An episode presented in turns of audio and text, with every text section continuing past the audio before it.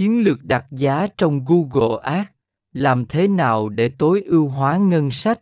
Phần 34 Việc đo lường và theo dõi hiệu suất là bước quan trọng để điều chỉnh chiến dịch và tối ưu hóa ngân sách theo thời gian.